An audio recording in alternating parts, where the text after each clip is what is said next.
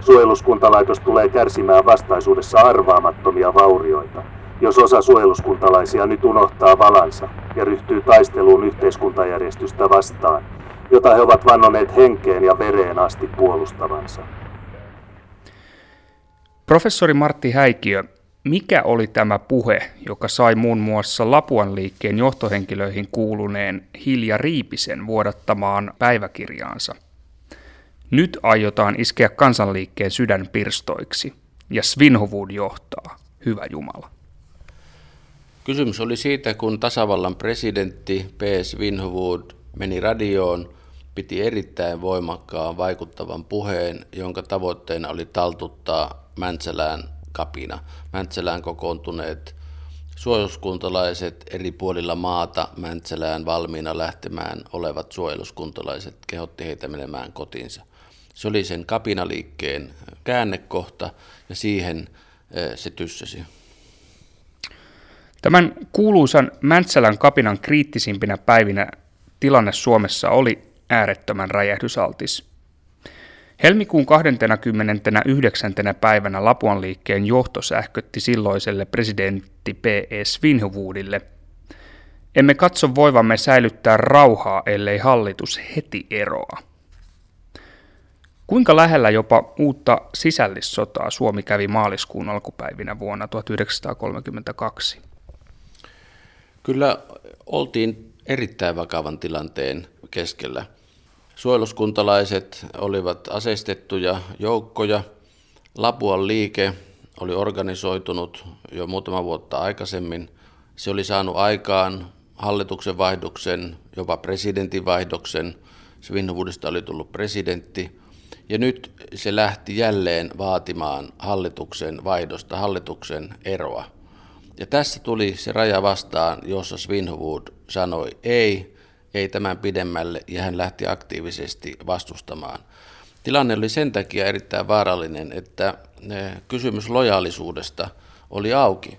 Ei ollut suinkaan itsestään selvää, että suojeluskuntalaiset tottelevat Svinhuvudia, ylintä johtoa Helsingissä, ja oli luonnollisesti vielä avoin kysymys, miten armeija käyttäytyy.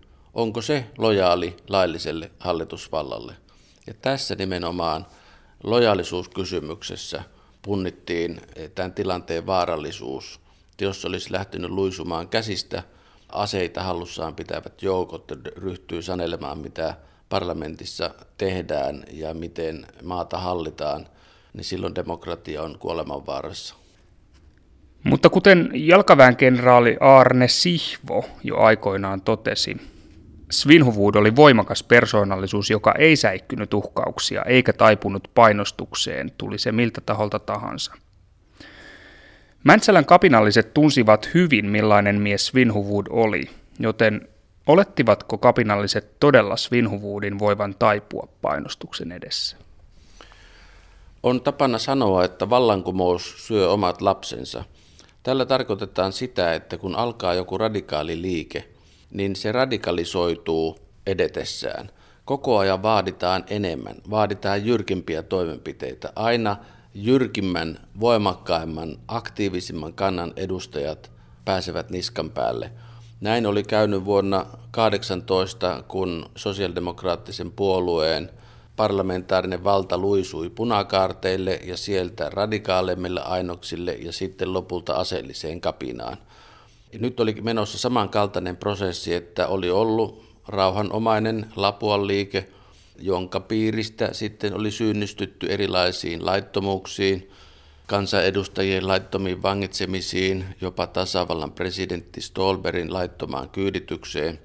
Koko ajan liuttiin kohti laillisuuden rajoja, mentiin niiden yli ja vaadittiin jyrkempää, yksiviivaisempaa toimintaa ja sen takia tämä tilanne koko ajan kärjistyi. Ja nyt ehkä ajateltiin, että Svinhuvud, joka liikkeen alkuvaiheessa vaikutti hyvältä keulakuvalta ja lojalta mieheltä, niin ajateltiin tarvitaan vielä jyrkempi johto, ja sellainen olikin kapinaliikkeen takataskussa. Svinhuvud ei siis perääntynyt, vaan otti hallituksen, armeijan ja suojeluskuntien operatiivisen johdon tiukasti käsiinsä – ja marssi keskiviikkona toinen päivä maaliskuuta vuonna 1932 Aleksanterin katu 46 sijainneeseen Yleisradion studioon ja piti suorassa radiolähetyksessä kello 19.15 alkaen vaikuttavuudessaan poikkeuksellisen voimakkaan radiopuheen. Puheen, joka taittoi Mäntsälän miesten moraalisen selkärangan. Otettuani tänä päivänä sotaväen suojeluskuntain ylipäällikkönä huolehtiakseni järjestyksen palauttamisesta maahan, tahdon täten henkilökohtaisesti kääntyä kaikkien suojeluskuntalaisten ja muidenkin puoleen, jotka ovat lähteneet aseellisen väkivallan teille, ja käskeä heitä, niin kuin eilen allekirjoittamassani julistuksessakin sanotaan, kuuliaisina laille viipymättä palaamaan kotiseudulleen. Professori Häikiö, Mäntsälän kapinan yhteydessä Svinhuvud joutui paitsi tukahduttamaan yhteiskuntajärjestystä vakavasti uhanneen kapinaliikkeen, myös tukahduttamaan kapinan omassa perheessään. Mäntsälän kapinan lopettanut radiopuhe lienee siis ollut Svinhuvudille täynnä voimakkaita jopa henkilökohtaisia tunteita. Kyllä hän siinä tilanteessa pani koko arvovaltansa, henkilökohtaisen arvovaltansa peliin täydellisesti. Hän sanoi, että joko minä tai laittomuus ja vetosi henkilökohtaisesti jokaiseen suojeluskuntalaiseen, palatkaa koteihinne, laskekaa asenne, ja että hän ei tule missään oloissa taipumaan. Ja hän joutui käymään tämän saman jyrkän keskustelun omassa kodissa. Hänen oma poikansa oli valmiina lähtemään Mäntsälään. Hän ehdottomasti jyrkästi sen kielsi. Tämä on niitä vaiheita, jolloin kysytään, että alistutaanko vai pidetäänkö periaatteista kiinni. On jälleen todettava, että tämä ei ollut Svinhuvulle uusi tilanne. Tammikuussa 1918 hän joutui toteamaan, että pääkaupunki Helsinki vallattiin punakapinassa. Olisi ollut mahdollista, että hän laillisena pääministerinä olisi antautunut ja peräytynyt. Hän totesi, että laittomuuden edessä ei koskaan antauduta ja valitsi taistelun kapinan aseellisen kukistamisen tien, joka pelasti suomalaisen kansanvallan. Alkuvuodesta 1932 tapahtunut Mäntsälän kapina on siis jäänyt historiaan maailman ensimmäisenä kapinana, joka kukistettiin radion avulla. Mutta palataanpa hetkeksi hieman ajassa taaksepäin ja vedetään hieman yhteen sitä kehitystä, joka johti kapinointiin Mäntsälässä talvella 32. Tämän kapinan takana oli siis muilutuksillaan ja työväentalojen kiinni naulaamisillaan tunnetuksi tulleen Lapuan liikkeen oikeistoradikaalit ainekset. Mihin tavoitteisiin Lapuan liike ry ja suomalainen oikeistoradikalismi pyrkivät? Alun perin tämä kansanliike lähti kommunismin vastaisuudesta. Katsottiin, että kansainvälinen kommunismi soluttautunut Suomeen, levittäytyy, tekee myyrän työtä parlamentarismiin verhoutuen, pyrkii kumoamaan Suomen järjestelmän ja uusimaan sen vallankumouksen, joka epäonnistui vuonna 18. Ja oli tämmöinen hyvin laaja kommunismin vastainen liike, ja sillä oli varsin laaja kannatus porvarillisissa puolueissa – mutta se alkoi radikalisoitua, sen otteet alkoi koventua, laittomuudet alkoi lisääntyä ja sen huipentumana oli tämä Mäntsälän kapina, jonka seurauksena Lapuan liike kiellettiin. No, tämä kansainvälisen kommunismin uhka synnytti 20-luvulla Eurooppaan erityisesti sen ensimmäisen maailmansodan seurauksena syntyneisiin nuoriin kansallisvaltioihin monia leimallisesti kommunismin vastaisia radikaaleja poliittisia liikkeitä – ja muun muassa Saksassa Hitlerin kansallissosialistien kannatus pohjasi paljolti juuri bolsevismin ja kommunismin vastaisiin mielialoihin. Professori Martti Häikkiö, kuinka samanlaista suomalainen 20- ja 30-luvun oikeistoradikalismi, kuten Lapuan liike, oli ajan yleiseurooppalaisen kommunismin vastaisen liikehdinnän kanssa? No se oli kyllä hyvin erilaista. Saksassa Weimarin tasavallan anarkia, laittomuus ja järjestyksen puute, niin sehän perustui Versain rauhaan vuodelta 1919. Saksa oli hävinnyt maailmansodan, mutta sen lisäksi se nöyryytettiin perusteellisesti pääasiassa ranskalaisten toimesta Versain rauhassa. Sen alue pienennettiin, sen voimavarat heikennettiin, sen maksattavaksi määrättiin täysin epärealistiset sotakorvaukset. Sen armeija käytännössä tuhottiin. Ja, ja syntyi siis tilanne umpikuja, joka ruokki epätoivoa, levottomuutta ja sitten tuli talouspula ja romahdus jo 20-luvulla ja Saksan talous oli täysin sekaisin ja valta siirtyi kaduille tämmöisiin taisteleville puoluearmeijoille ja sieltä nousi Hitler kovaotteisimpana, kovaotteisimman katuarmeijan johtajana. Eli se tilanne on täysin erilainen kuin Suomi, jossa vuoden 18 kapinan jälkeen jo vuotta myöhemmin kunnanvaltuustoissa oli huomattava määrä sosiaalidemokraatteja, jotka oli siis kapinan tekijöitä, jossa parlamentarismi vakiintui. Kymmenen vuotta sodan jälkeen oli jo Väinö Tanner pääministerinä, oli nousukausi, eli sitä ei voi verrata. Sitten näissä ideologisissa tavoitteissa on, on huomattavia eroja eri maissa. Italiassa oli Mussolini, joka ensimmäisen maailmansodan aikana luopui sosiaalidemokratiasta, sen pasifistisesta osasta, mutta omaksui hyvin monia tämmöisiä valtio sosialistisen korporatiivisen yhteiskunnan piirteitä ja rakensi omalla vallankaappauksella jo 20-luvun alussa oman omituisen fasistisen järjestelmänsä. Suomi pysyi demokratiana ja, ja meille oli erityistä se, että tämän vuoden 18 tapahtumien seurauksena Suomessa oli vahva presidentti ikään kuin kontrolloimassa parlamenttia. Ja, on erittäin kiinnostava historiallinen kysymys, että pelastiko tämä järjestelmä itse asiassa Suomen demokratian ja eduskuntavaltaisuuden, sillä nimenomaan tämän vahvan presidentin valtaoikeudet, joita Svinhuvud äärimmilleen käytti, kukisti sitten tämän kansanliikkeen. Voi kysyä, että olisiko pelkästään eduskuntaan nojannut hallitus kyennyt olemaan yhtä lujaa, koska Svinhuvudhan siinä otti suoraan johtoonsa armeijan ja, ja suojeluskuntajärjestön ja valtiovallan voimakeinot ja näillä sitten kukisti tänne perimältään poliittisen kapinaliikkeen. Yksi 20- ja 30-lukujen oikeistoradikaalien ja myös fasististen poliittisten liikkeiden leimallinen piirre oli voimakas demokratian vastaisuus ja käsitys parlamentarismin turmiollisuudesta.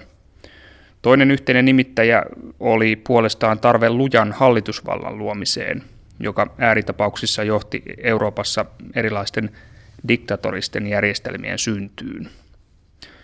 Martti Häikeö, olivatko nämä piirteet myös osa suomalaista 20- ja 30-lukujen oikeistoradikalismia? Kyllä myös meillä oli epäilyä parlamentarismia kohtaan. Vasemmisto oli pettynyt parlamentarismia, tehnyt kapinan. Oikeisto oli pettynyt parlamentarismiin ja halusi vahvan valtion päämiehen. Mutta 20-luvun mittaan tämä vakiintuminen kyllä eteni. Sitten kun tuli tämä pula-aika myös Suomeen, niin se loi laajaa levottomuutta. Ja kyllähän tässä Lapuan liikkeen Mäntsälän kapinaan huipentuneessa liikkeessä, niin siinähän oli takataskussa ajatus siitä, että Suomessa otetaan valta lujaan sotilaalliseen otteeseen ja oli erittäin lähellä, ettei niin kuin kapinalliset vaati Rudolf Waldenista olisi tehty pääministeriä ja Mannerheimista kaikkien sotilaallisten joukkojen päällikköä ja luotu tämmöinen puoli diktatorinen järjestelmä, jossa Mannerheim olisi ollut geologuvana. Tämä on hyvin kiinnostava vaikea episodi, mutta kyllä ilmeisesti Mannerheim olisi tähän taipunut tai suostunut, jos Svinhuvud olisi vetäytynyt ja myöntynyt. Palataan tähän vielä hieman myöhemmin, mutta puhutaanpa sitten presidentti Svinhuvudin suhteesta suomalaiseen oikeistoradikalismiin ja Lapuan liikkeeseen. Lapualaisten keskuudessa Svinhuvud nautti suurta arvostusta ja kommunismin vastaisen toiminnan järjestäydyttyä Lapuan liikkeeksi monet katsoivat juuri hänen olevan poliittisesti kykenevä ohjailemaan lapualaisten radikalisoimaa kehitystä. Vuonna 30 presidentti Relander kutsui Svinhuvudin pääministeriksi ja seuraavana vuonna, kun hänestä tuli presidentti, sähkötti Lapuan liike Ukkopekalle, käske tai kiellä me tottelemme. Professori Martti Häikiö, ilmeisesti Lapuan liikkeen kannattajat kokivat vahvasti jakavansa samat päämäärät presidentti Svinhuvudin kanssa. Svinhuvud oli suojeluskuntalainen, hän oli tämmöinen suojeluskuntavääpeli, osallistui harjoituksiin – hän arvosti suojeluskuntia, hän katsoi, että tällainen isänmaallinen maanpuolustustyö on välttämätöntä nuoren tasavallan suojelemiseksi. Ja hän kasvoi tämän suojeluskuntaliikkeen mukana. Hän oli sitä mieltä, että kommunistien kiihotus on lopetettava ja saatava kuriin. Hän kannatti niin sanottuja kommunistilakeja, joilla tämä kommunistinen kiihotus kiellettiin. Ja hän nousi niin kuin tämän aallon harjalla, hänet kutsuttiin pääministeriksi, hänet valittiin presidentiksi. Mutta koko ajan hänellä oli toisena tavoitteena laillisuuden, oikeusvaltion, järjestyksen säilyttäminen. Se käy ilmi kaikista hänen puheistaan, ohjelmistaan, että tämä kommunistinen kiihotus on lopetettava, mutta laillinen järjestys on ylläpidettävä. Ja silloin kun tämä Lapoliike kääntyi niin kuin laillista yhteiskuntajärjestystä vastaan, niin sai välittömästi Svinhuvudin myös vastaansa. Ja tällä näkemyksellä Svinhuvud oli uskollinen myös vakavimman haasteensa edessä Mäntsälän kapinan yhteydessä. Kukaan ei ole oikeutettu lähtemään paikkakunnaltaan aseistettuna ilman päällystön lupaa, eikä kenenkään myöskään pidä kallistaa korvaansa kiihottajille ja värväjille, jotka yrittävät yllyttää kansalaisia lähtemään ase kädessä taisteluun laillista yhteiskuntajärjestystä vastaan. Maaliskuun vaihteessa 1932 Suomi seisoi sisällissodan partaalla, kun Mäntsälään sosiaalidemokraattien puhetilaisuutta estämään kokoontuneet suojeluskuntalaiset tekivät hallituksen vastaisen kapinan, jota Lapuan liikkeen johto ryhtyi myötäilemään vaatimalla hallituksen eroa. Mikä teki Mäntsälän kapinasta Svinhuvuudin ja hallitusvallan kannalta erityisen vaarallisen? Mäntsälään kokoontuneet suojeluskuntalaiset ja sitten heitä johtamaan ryhtynyt Lapon liikkeen johto vaati sisäministerin eroa, von Burnen eroa ja vaati koko hallituksen eroa. Ja tässä oli se ensimmäinen mutta. Hallitus valitaan poliittisesti ja se nauttii eduskunnan luottamusta. Sitä ei valitse mikään aseellinen miesjoukko, joka esittää vaatimuksia. Ja toinen, mihinkä Svinhovud välittömästi ryhtyy, on se, että Mäntsälä sijaitsee 50 kilometrin päässä Helsingissä. Hän heti määräsi Helsingin puolustusta varmistettavaksi kaikki tiet, lisää joukkoja, sotilasjoukkoja Helsingin suojaksi.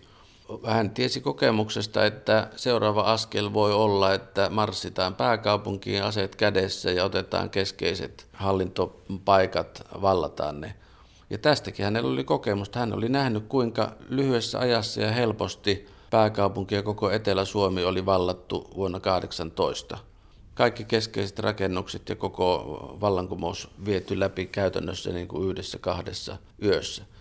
Ja ei voi minusta muuten selittää sitä Svinhovudin erittäin määrätietoista päättäväisyyttä välittömästi mobilisoida koko armeija puolustamaan niin kuin Helsinkiä ja estämään niin kuin Helsingin valtaaminen ja että tämä oli hänen niin kuin ensimmäinen toimenpiteensä, hän kokosi oman esikunnan.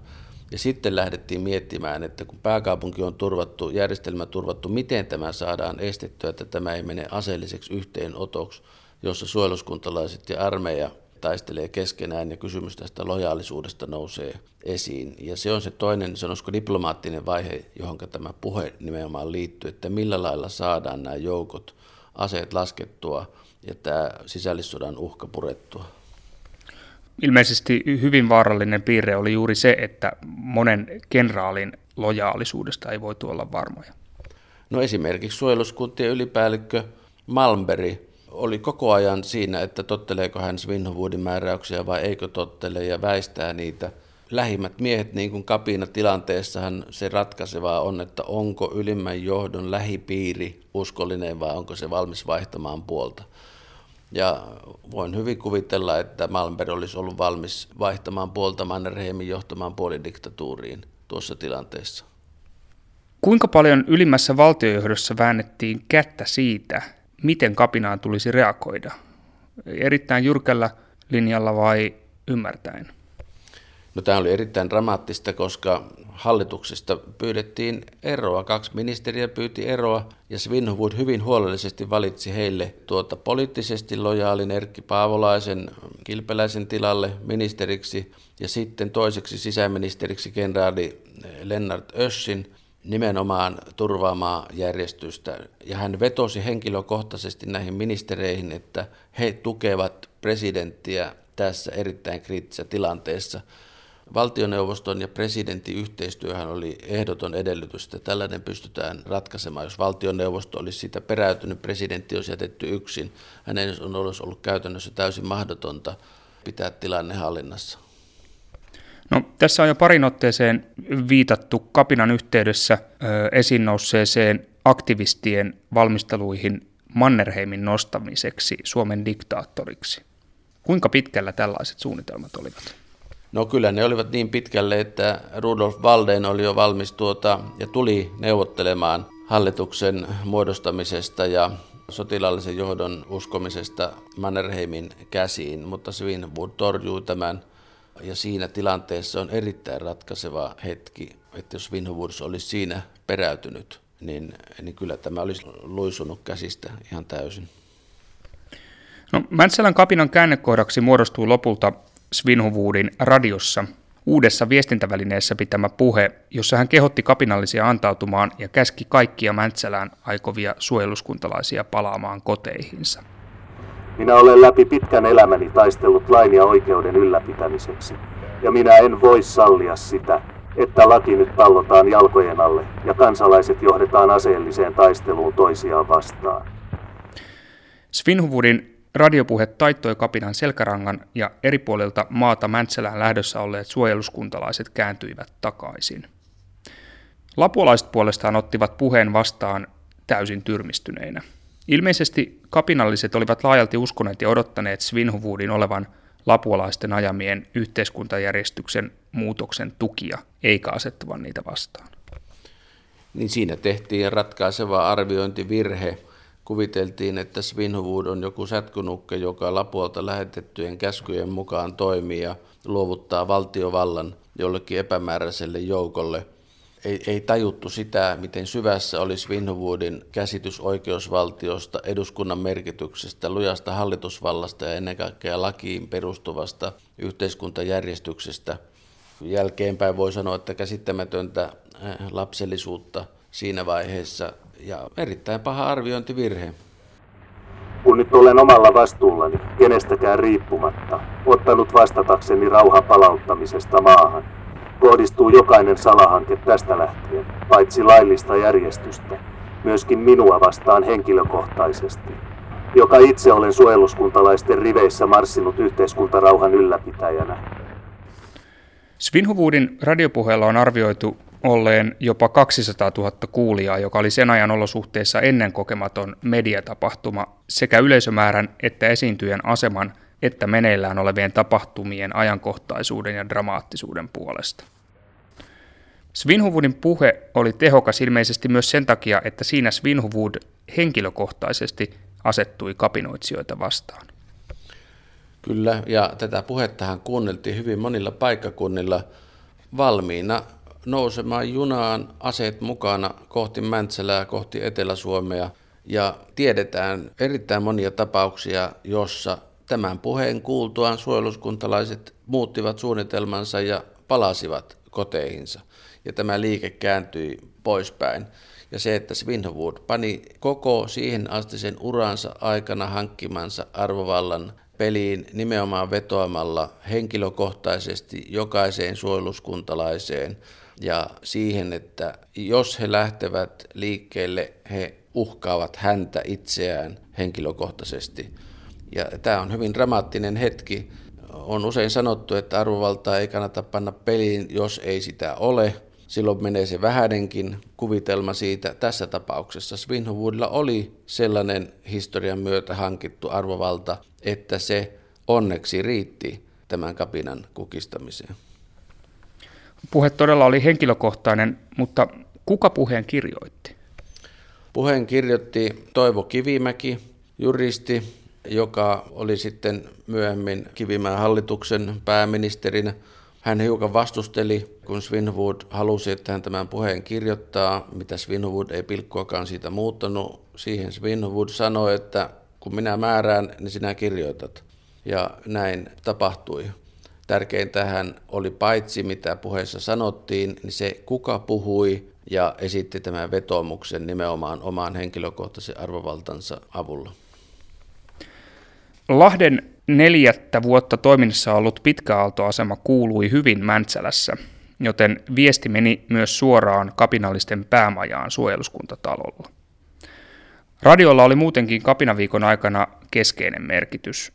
Kapinalliset väittivät, että kansalaisia oli harhautettu sensuurin sekä yleisradion avulla. Ilmeisesti osa kapinallisista myös uskoi huhua, jonka mukaan Svinhuvud olisi vasten tahtoaan pakotettu pitämään tämä puhe. Siinähän turvauduttiin jonkinasteiseen sensuuriin. Ja on muistettava, että tämä tilanne oli ei ainoastaan Mäntsälässä, vaan nämä kapinalliset käytännössä valtasivat Jyväskylän. Ja tämä Jyväskylän valtauksen purkaminen oli ensimmäinen erittäin vaativa toimenpide. Ja tämä olisi hyvin äkkiä levinnyt muihin kaupunkeihin. Ja olisi saattanut syntyä tilannetta, vaikka Helsinki olisi pysynyt hallituksen hallussa, niin sitten olisi ympäri maata ollut tällainen kapinaliikkeen äh, hallussa oleva alue. On ihan selvää, että tämän radiopuheen vaikutus perustui siihen, että se kyettiin lähettämään. Ja tästähän johtuu, että radioyhteyksien turvaaminen on eräs kansallisen turvallisuuden sisäisen ja ulkoisen keskeisimpiä tekijöitä. Tuolloin radiolla oli nopeudessaan, reaaliaikaisuudessaan aivan ratkaiseva merkitys. Ja tasavallan presidentti ja maan hallitus käyttivät näkyvästi ja tietoisesti tätä yleisradion mahtia Mäntsälän kapinaliikkeen tukahduttamiseen. Se oli uusi mahdollisuus tavoittaa suoraan ilman välikäsiä henkilökohtaisesti useat, jopa ehkä useimmat suojeluskuntalaiset. On vaikea kuvitella näinä nykyisinä aikoina, kun on paljon radiokanavia, paljon televisiokanavia, monilaisia viestimiä, mikä merkitys radiolla tuohon aikaan oli. Ei ollut televisiota, ei ollut kännyköitä, oli toki puhelin ja varmasti puhelimet kävi kuumina. Soiteltiin ja annettiin ohjeita ja tiedusteltiin tilannetta, mutta radio tavoitti välittömästi kaikkia, sillä oli tuossa historiallisessa tilanteessa todella suuri merkitys. Mäntsälän kapinaa edelsi usean vuoden mittainen lapualainen poliittinen terrori, joka laajoinen muilutuksineen ja työväentalojen särkemisineen ajoi suomalaista vasemmistoa yhä ahtaamalle. Mutta Lapuan liike ei olisi ollut kykenevä toimimaan ilman myös muun yhteiskunnan ja etenkin poliittisten keskiryhmien melko laajaa hiljaista hyväksyntää. Ryhmien, joissa kommunismi yhtä lailla koettiin suomalaista yhteiskuntaa pahiten horjuttavaksi uhkaksi. Mutta Mäntsälän kapinaan mennessä muun yhteiskunnan moraalinen tuki lapualaisten tavoitteelle oli jo pitkälti kadonnut. Professori Martti Häikiö Mistä tämä johtui? Laittomuuksien lisääntyminen, mielivallan yleistyminen, holtiton huliganismi, jota tähän liittyy, sai kaikki järjestyneen yhteiskunnan kannattajat kääntymään tätä vastaan.